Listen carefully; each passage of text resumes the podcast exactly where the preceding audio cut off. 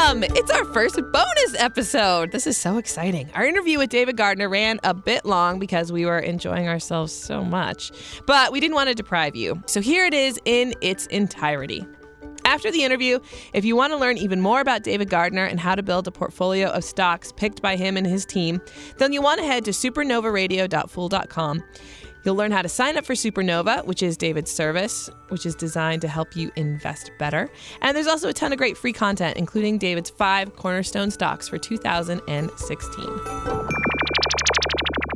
Motley Fool co founder David Gardner is really good at investing. It's true. But he's a humble guy, so I have to brag for him. The stock recommendations he's made over the last 20 years through our Stock Advisor newsletter have delivered average returns of 267% as of this taping. And that's just crushing the market's 47% over the same time period. So, how does he do it? Well, he's got a knack for finding those disruptive companies that change the way we live. Companies like Netflix, which is up more than 5,000% since he first recommended it, and Priceline, which is up more than 4,000%. These are crazy numbers. He's joining us today to talk about what the future looks like and where he's investing. Is it all flying cars and colonizing the moon? And what exactly is the best way to invest in the imminent robotic uprising? Let's find out. David, thanks for joining us. It's always a pleasure to spend time with you on air. I, I'm happy to say that I see you both around Fool HQ, and you're just as fun uh, off the air as you are on the air. But thank you so much for Motley Fool Answers and for all that you've done over the last year plus Aw, for thanks. a lot of people who are turning on and switching on to the idea that maybe taking some control, sometimes some control back of their financial lives, will indeed more than repay itself going forward. So thanks. Yeah. Oh, if you're always going to say nice stuff like that, we're going to have you back more often. Every day. Every day. Here's our moment of David Gardner saying how great we are. Go. Uh, so, like I said, today we're going to talk about the future. And I was thinking about how people thought the future was going to be back in the 50s and 60s. And so, one thing I did, I looked into was um, back in 1964 for the World's Fair, um, sci fi author Isaac Asimov wrote a piece for the New York Times with his predictions for 2014.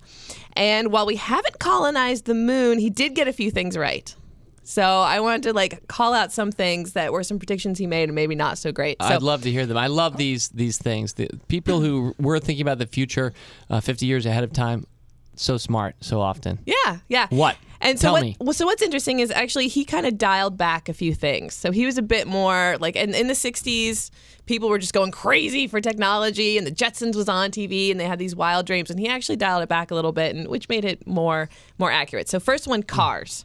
He predicted that we would have self-driving cars. Uh, although he also thought that they would likely hover above the ground.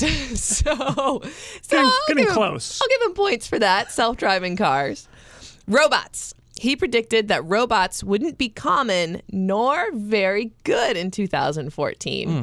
Which I thought was interesting because at the time everyone was thinking that our whole lives would be run by robots. And we'd work 20 hours a week because robots would be doing all of the jobs. Yes, and that Yeah. basically our lives would be and Leisure. leisure, and just basically herding robots and telling robots what to do. Does for us. either of you have a robot in your life yet? does our BB-8 count?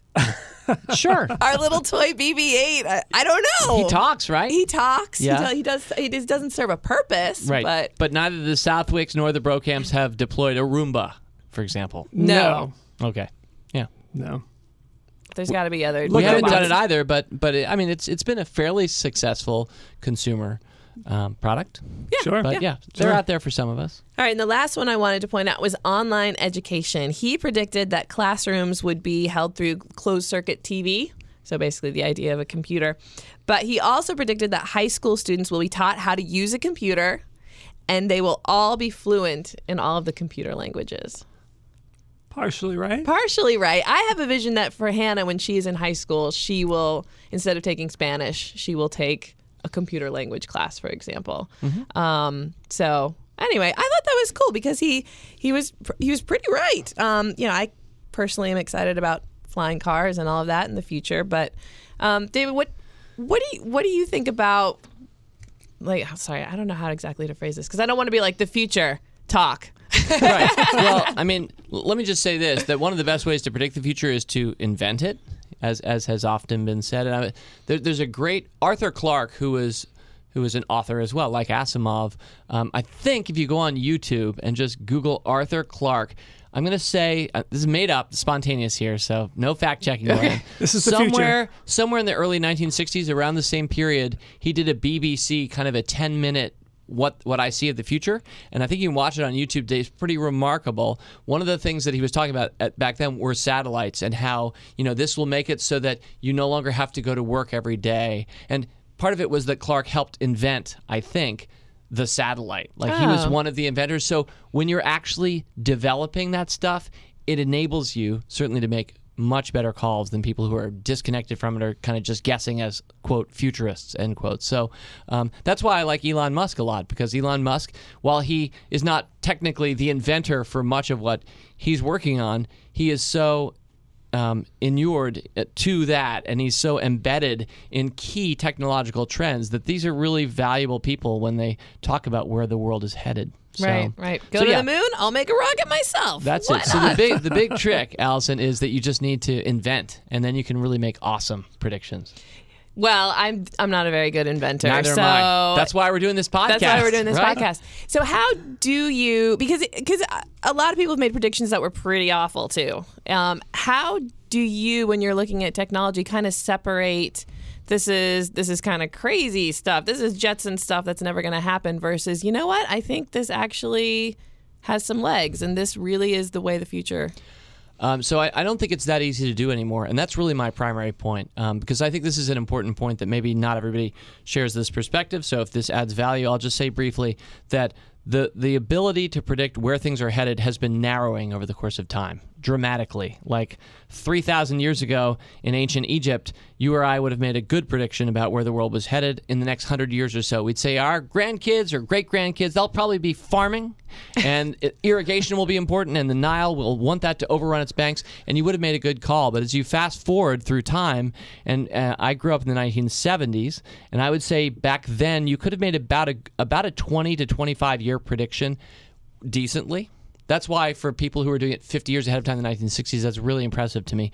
By the time we reached 19, I'm going to say 93, and here's a specific reason why, because there was an AT&T campaign in 1993, which you can watch on YouTube, and this one's definitely there, and I highly recommend it. Go Google 1993 AT&T ads. They were saying things like, "How would you like to drive across the country without a map?" You will and AT&T will bring you there. Uh, and it was a series of ads where they were looking at life 10 years ahead of time and literally within about 10 years 1993 to 2003 gps systems were in cars and ubiquitous at, so you go back and watch those ads it's hilarious because they totally nailed it of course what's hilarious is AT&T didn't bring us any of those things. they, they, they had Bell Labs. They had people who could see it, but they literally didn't create things like, um, yeah, GPS. Um, so I would say that the window had narrowed uh, to 10 years. I would say today it's more like three to five years now. So if you think about that and the implications of that, you're seeing that it's increasingly difficult specifically to know or say with confidence what the world will be like five years from today. It's very, it's much harder than it ever has been in, in the course of human history. So that I just think that's a profound point to recognize. For me, the investment implications as somebody who's trying to pick stocks within this is don't think about the trends so much or specific products. Ask yourself who are the people that I want to be invested in. Uh, you mentioned, um, was it the cent- oh, uh, the World's Fair? What was it that you were quoting from? Um, this was from around 1964's World Fair. Yeah, it was the World Fair. So I, I was reading a book recently about the 1876 Centennial Exhibition, which was kind of the same thing. It was 100 years after the founding of America, and Alexander Graham Bell was there in a very small um, room. Think of like Consumer Electronics Show today, where there's like thousands of yards and lots of rooms everywhere. It was kind of like that back then in 1876. By the way, the Statue of Liberty's hand, that was all that was completed, and it was there, about 20 feet tall. Just the hand was on. Uh, but Alexander Graham Bell was there, um, being largely ignored, and he had the telephone, and he was showing showing off to people. Um, so I, I, I'm not even sure really where I'm going with that, other than to say that it was a lot easier back then to kind of see where the world was headed. But the, the, the answer is invest in Alexander Graham Bell, invest in Elon Musk, find the people, Reed Hastings, um, Jeff Bezos, find the people who truly are creating the future. That's a much more, to me, a sustainable way to invest successfully than to try to guess whether Roomba 4 is going to start to um, I don't know, go autonomous and um, start take taking over. over. your house. we talk a lot uh, at the Motley Fool about buy and hold investing, being a long term investor. If things change fast and it's getting faster, how does that change that investing mindset? If you have a company that has come up with a certain technology, but management changes, the technology could be obsolete. Do you think differently in terms of how long you can hold on to a stock? it's it's profound, Robert. I, I do think this is. I'm glad we're having this conversation. I don't have firm answers. Um, I would say that I continue to believe that buying to hold is the best way to invest. It it does mean that maybe you're not chasing the latest thing. Uh, unless that thing truly has huge buy-in. So when Facebook came public, um, we did recommend it shortly after the IPO because at the time it was considered a failed IPO, and Facebook was kind of. But I mean, you know, they were on their way to a billion users. So you're not.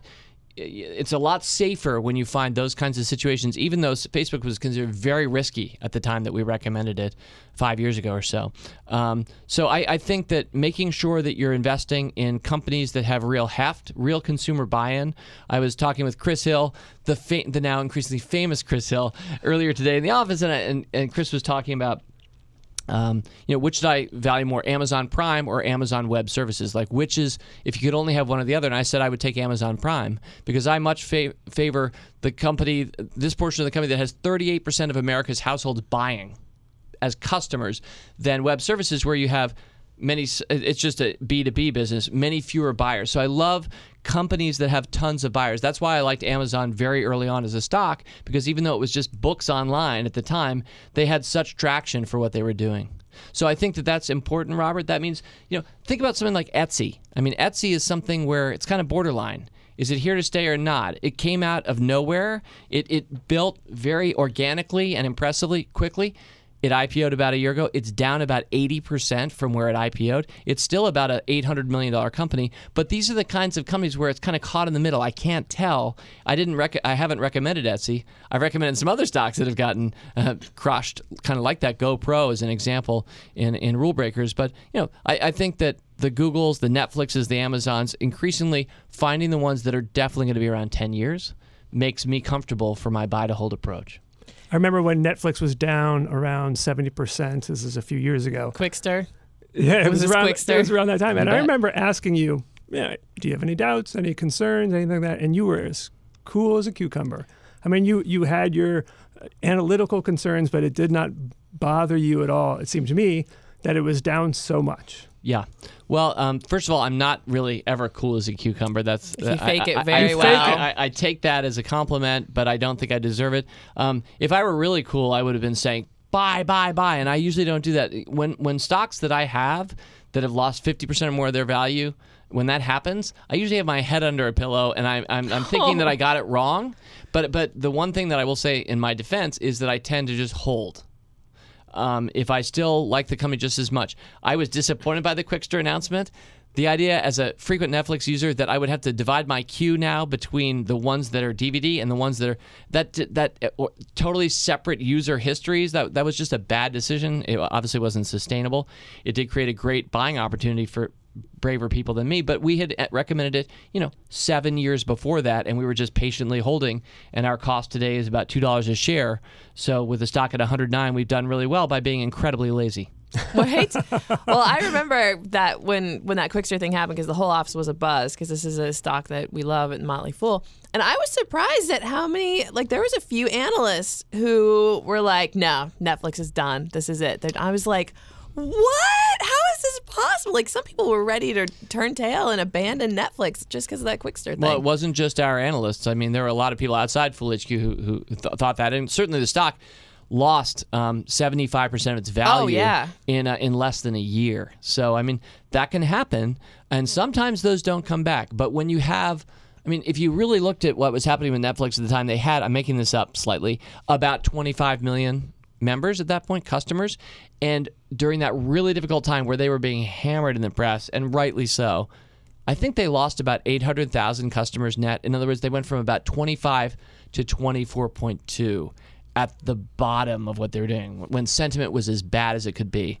it's a tiny, tiny real loss Yeah, for a, a growing business. And if you looked at the future and asked, will online streaming be big, and who's the leader, and who can go global when the Comcast, most of these are like, you know, regulated domestic entities. There was no competition for what Netflix is doing really globally. So I, I do think obviously we've gotten that one right, and it continues to be to be a good pick. Yeah. So you talked about not necessarily buying the companies, but looking at the the leaders. Uh, most of the people that you've mentioned so far are kind of founder led companies and the founders of companies. What are some of the traits that you look for in these in these founders and in in these entrepreneurs? Yeah, so I mean, certainly one thing that I that I favor is when they do own a fair amount of their stock, um, and usually that's true, especially if they started young, um, which in general um, I, I do favor. I like it when uh, my brand new entrepreneur is 20, uh, as opposed to my age 49 uh, it's not that i don't believe in 49 year olds like me but it's it's when somebody is actually if they've gotten a company to to the public markets which is an unbelievably hard thing to do you've gone through th- a thousand or more really hard decisions if you've actually at a very young age created something of real value that is a remarkable demonstration i think of visionary status and and likely uh, somebody who's going to keep doing that for the long term, whether it's Jeff Bezos some years ago now, or more recently Mark Zuckerberg, and there are many other. So when I find a combination of youthfulness and inside ownership, that makes me happy right there. I also like daring. I like it when people um, are taking on the establishment. Um, whether it was Netflix, you know, in a lot of ways taking on Blockbuster back in the day as a real upstart when Blockbuster was the heavyweight and the favorite, uh, or then subsequently um, the cable companies, um, you know, or Amazon just taking on the entire retail world. I mean, these. So when there's a when there's an element of daring there, somebody who's willing to be ambitious and take risks, Elon Musk, et cetera. I hate to use the same names over and over, but these are these are the best entrepreneurs of our time, creating the most value. So, and often what's funny is that um, the world doesn't want to believe them. It's either that Mark Zuckerberg's so young, or it's that um, you know Steve Jobs is hopelessly uh, focused on quality, and Microsoft is running roughshod over him, or um, or Reed Hastings has lost his mind in 2011, you know, or Jeff Bezos, uh, they'll never make a profit. Those kind, like I love it when there's that element of daring combined with extreme skepticism, often from the financial press. There are some other factors besides, but there are a few that I look for. The Motley Fool has an annual meeting called Foolapalooza. And you may remember the last one, you and I were talking about Xerox as a company that at one point was like one of those buy and hold stalwarts. And I checked the price the other day. It's at the exact same price today as it was 30 years ago. And that's a company that uh, was innovative at one time, actually created some technologies like the mouse that eventually and gave it away to Apple. Yeah. So th- the whole idea of at some point there is a company that becomes innovative, but then it changes and almost becomes part of the establishment. At what point do you look at a company and like, okay, th- that period of innovation is over, and it might be time to part with a company? Yeah, I, just think we all should be actively asking, and you both can see this as well or better than I can, asking, are they still innovating? Who is innovating in a in a in a leading way?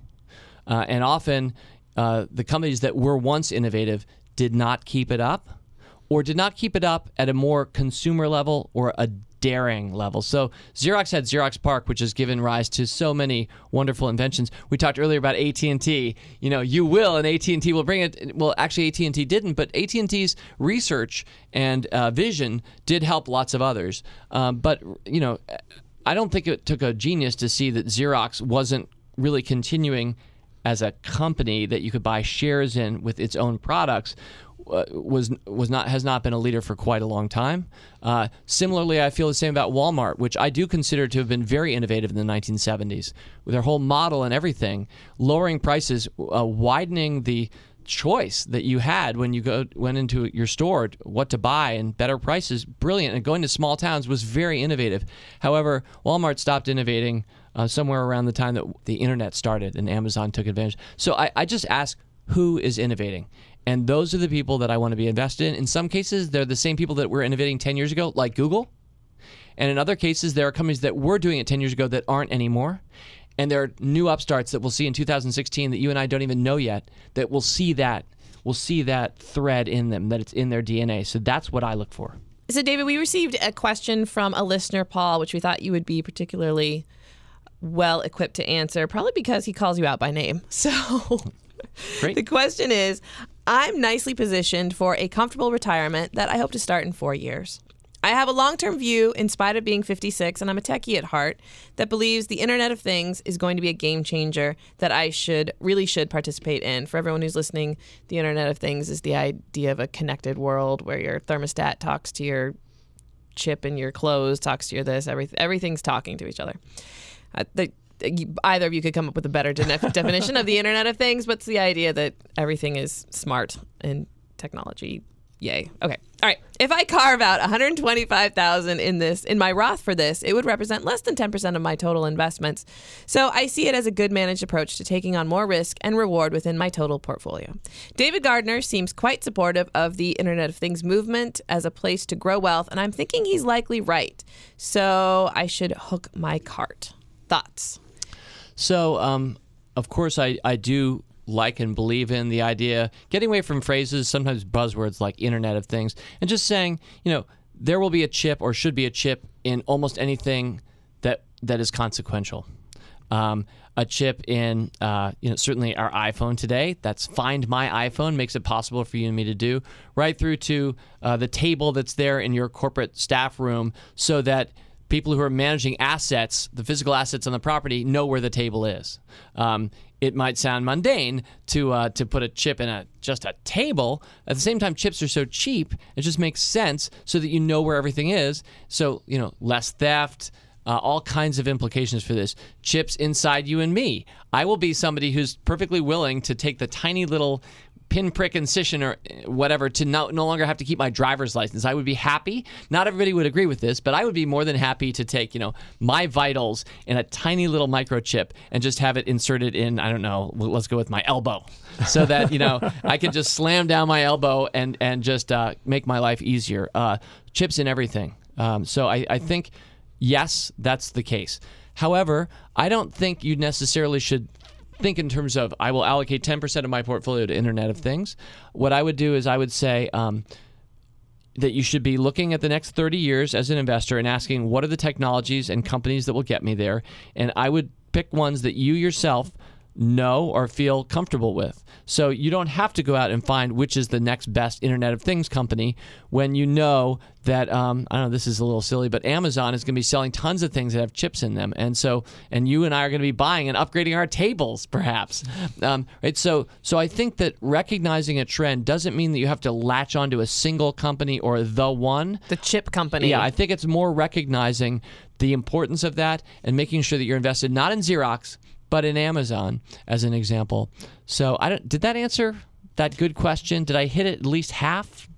yeah. I, I go well- for the gentleman C. So if you're telling me that I got a C minus, then I'm really satisfied with that. No, no. I think I think one of the issues that comes to investing in growth stocks is kind of the ta- the word that the phrase that people throw I try around. not to use it. I know yeah. you try know, not to you use know. it. I, that's a hang up Um, of mine. But keep going. But the idea that these are stocks that are just going to take off and head into the stratosphere, um, we all want those stocks. Like, yes, I want the stocks heading to the stratosphere, but there is a certain amount of risk involved um, with these stocks. And so, I guess for our listeners out there who are thinking, okay, yeah, you know what, I want to invest in some really good companies that are going to take off. There's no guarantees um, that they are. So, what I guess what's some general advice from you for people who are really new investors who are really new and are thinking, okay, I want to invest in some quote unquote growth stocks. Well, I think your first 15 stocks, and I hope you get from zero, if you're at zero today, to 15 as fast as possible. We want our cars to go zero to 60 in, I don't know, five seconds.